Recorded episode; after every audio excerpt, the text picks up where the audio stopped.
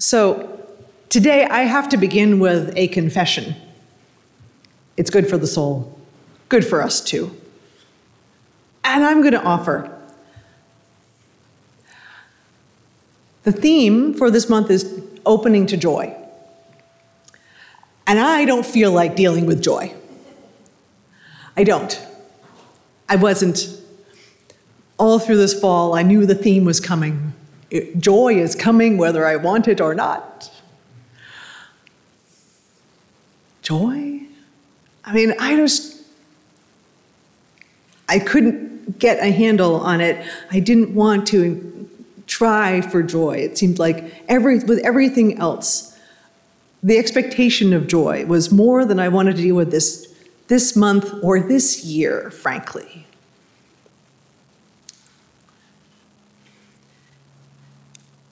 And of course, in our immediate context, our immediate moment, to put together a message about joy when our neighbors who are not so far away are so sad and so struggling and hurt and wondering still about loved ones in the aftermath of these tornadoes that went through hundreds of miles and six states and how many communities. People who were at work trying to get ready for Christmas. Where is joy there?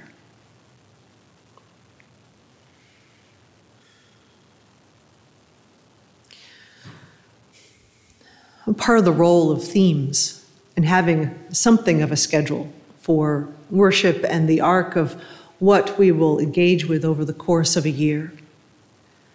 To do intentional reflection on a theme, a word, an idea is to kind of is to make us get into something that for which we might not otherwise volunteer and to see what happens. Just see what happens.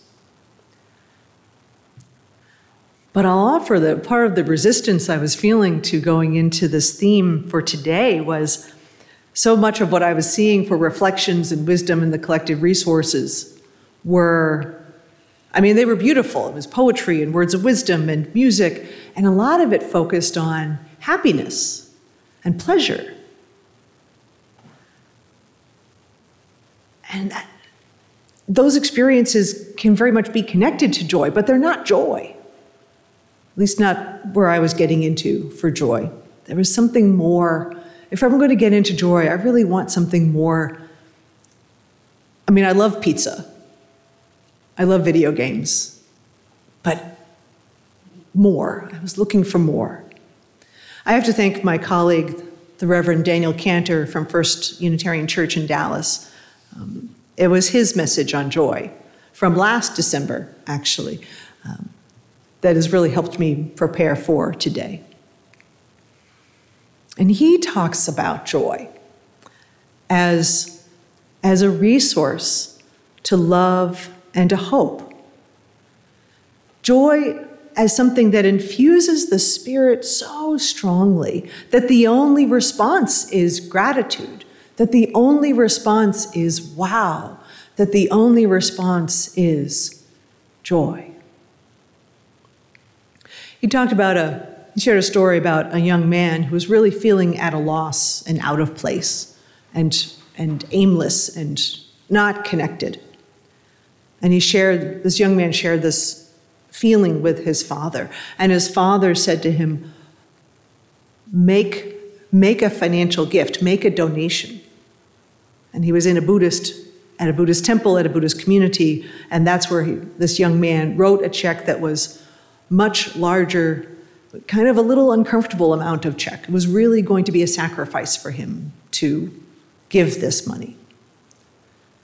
But the young man did so and put the check in and, and made this donation. And then this young man sat down and just simply took in all that was around him in this temple. And what he found after that act, and in pausing and looking around at this community, was a deep feeling of connection that came upon him.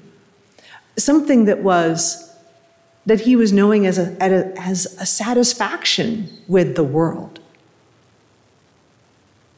That he has was present and able to pay attention to more of what was around him, and even a feeling of peace in the world a deep and abiding sense of being. You know, he, he had a smile or two between himself and the monks, you know, that kind of Buddhist monk smile. But that, but it wasn't about the monk, but it was about the connection, a deep and abiding sense of being.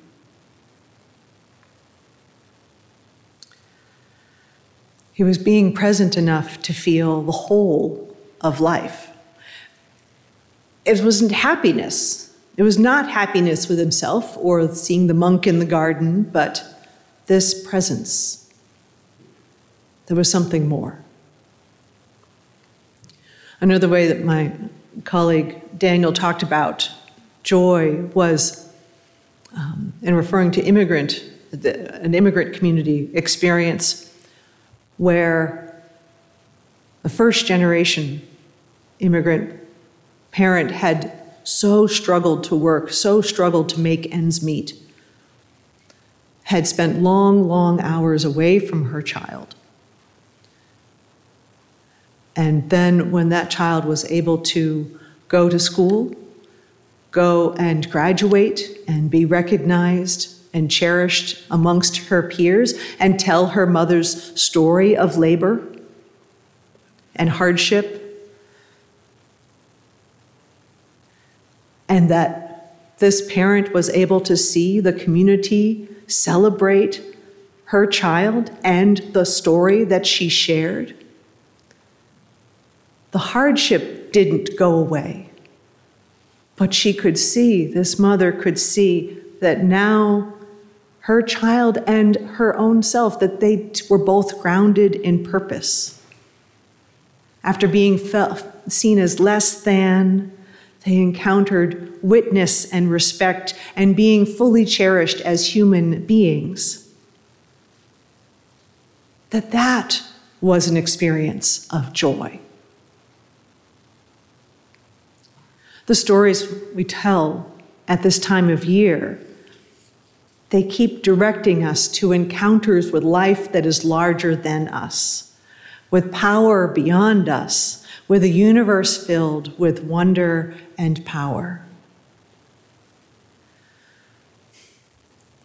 This message, this opportunity to think about joy, no matter how much we resist it, and maybe even for some of us it is just too hard to struggle with, but this invitation to think about joy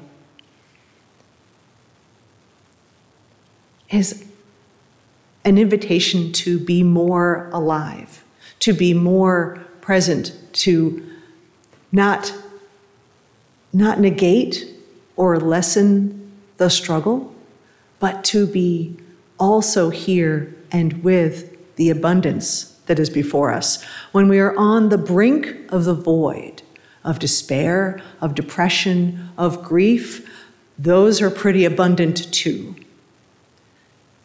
That vastness that can seem without anchor here we tell each other stories of joy, stories of celebration when we want to fear, stories of celebration when we want to just leave. If you've read a little bit of, especially Christian scripture, um, and see when there are encounters with angels in the course of the scripture, um, Daniel reminds us that um, every time an angel shows up, their first words to the human beings are, Fear not. Their first words are, Fear not, because, because they know there's a whole lot of fear going on in the world, and then there's an angel. Oh my goodness, there's an angel before us.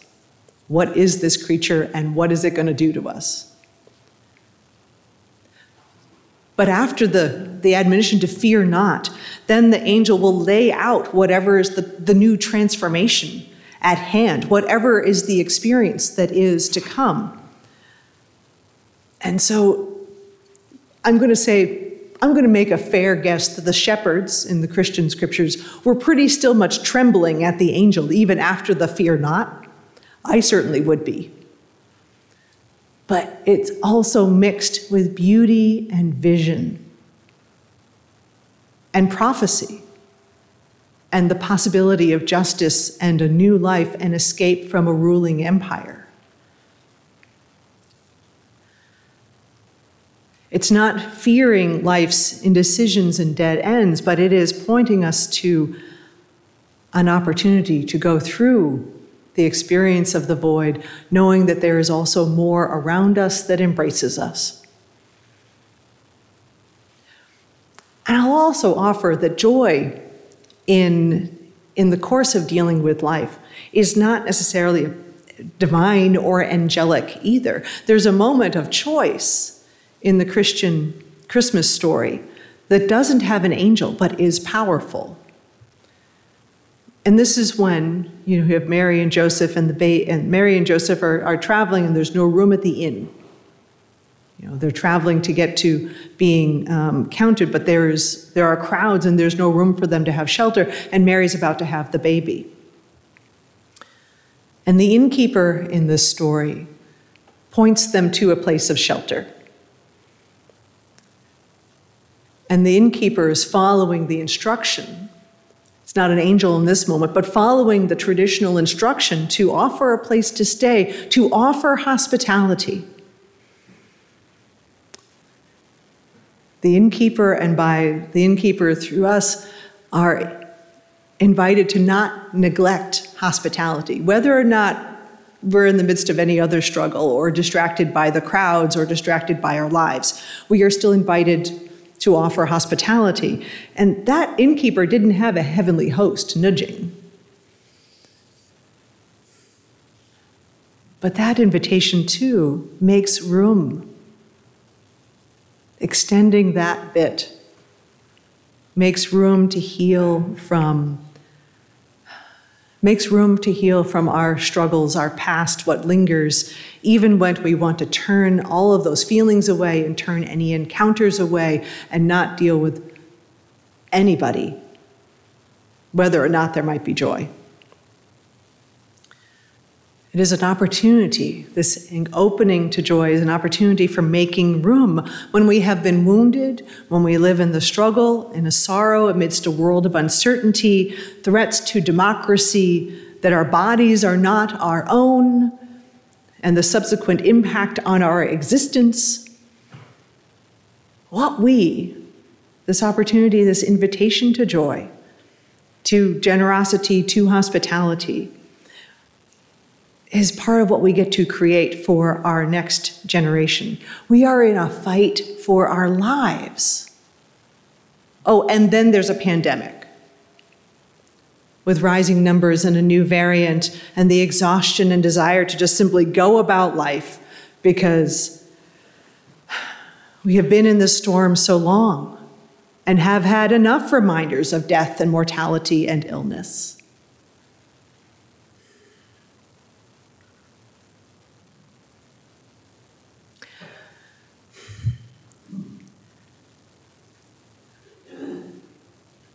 There is. So, even though that's all true, even though that's all the case, still my colleague and this other colleague, Laura, made this jo- video about joy in children. I mean, much of what they said were kind of expressions of happiness. I mean, you know, pizza, right? But what I also saw was joy in their existence, their calm trust, their happiness, their responsiveness, their willingness to name what is dear to them. Those outward signs of peace and love and security in their lives. The adults in their lives do hard things for the sake of these new emerging lives. So, all of the struggle is true. And I see these children, and I want to say, Tell me another story about joy. Tell me another story about contentment and purpose and peace with all things, because that, that is also here among us. That I may carry it for myself and for others. The invitation of opening to joy is so much possibility in such a small world. It can be often, so often taken for granted. You know, yes, sure, faith, hope, love, joy. Sure, let's include that one too. Little word. Let's. We have room. Joy can be so ephemeral, so ill-defined, and yet, and yet we sing. We write poetry. We tell fantastical stories. We tell holy tales of miracles again and again and again because joy we have the ability to stop and recognize what is before us. To cultivate the state of being yet again in these stories, in these seasons, the joy is in each of us, and we can shed the temporary and fleeting of com- fleeting comforts, the, the chocolate cake theology, as, as Daniel said. You know, chocolate cake is great, but then it's over. But, but joy, joy continues. We can receive the depth of it. This is why we engage in Advent, in holy waiting. In every tradition, there are forms of holy waiting and anticipating to promote a still and quiet state promote clarity of vision, to be ready for the opening to joy, to let our grief meet joy, to make space for it in our lives, to expand all that we can experience and feel amid the unpredictable nature of life. And then we invite our children into the conversation as well, so we can hear their answers and renew our own, renew our wonder and witness when life is sad and dehumanizing and impossible. We invite our fellow members and friends into the poetry and the music and the stories and the personal account and find that joy once again, that reminder of that spark to refresh our ability to resist, to refresh our ability to know happiness, to refresh our welcome of pleasure, to refresh our silliness, to refresh our love, to refresh all that is our life. May we go forth from this moment into this season to be more open to joy. Let us be, let us make it so. Amen.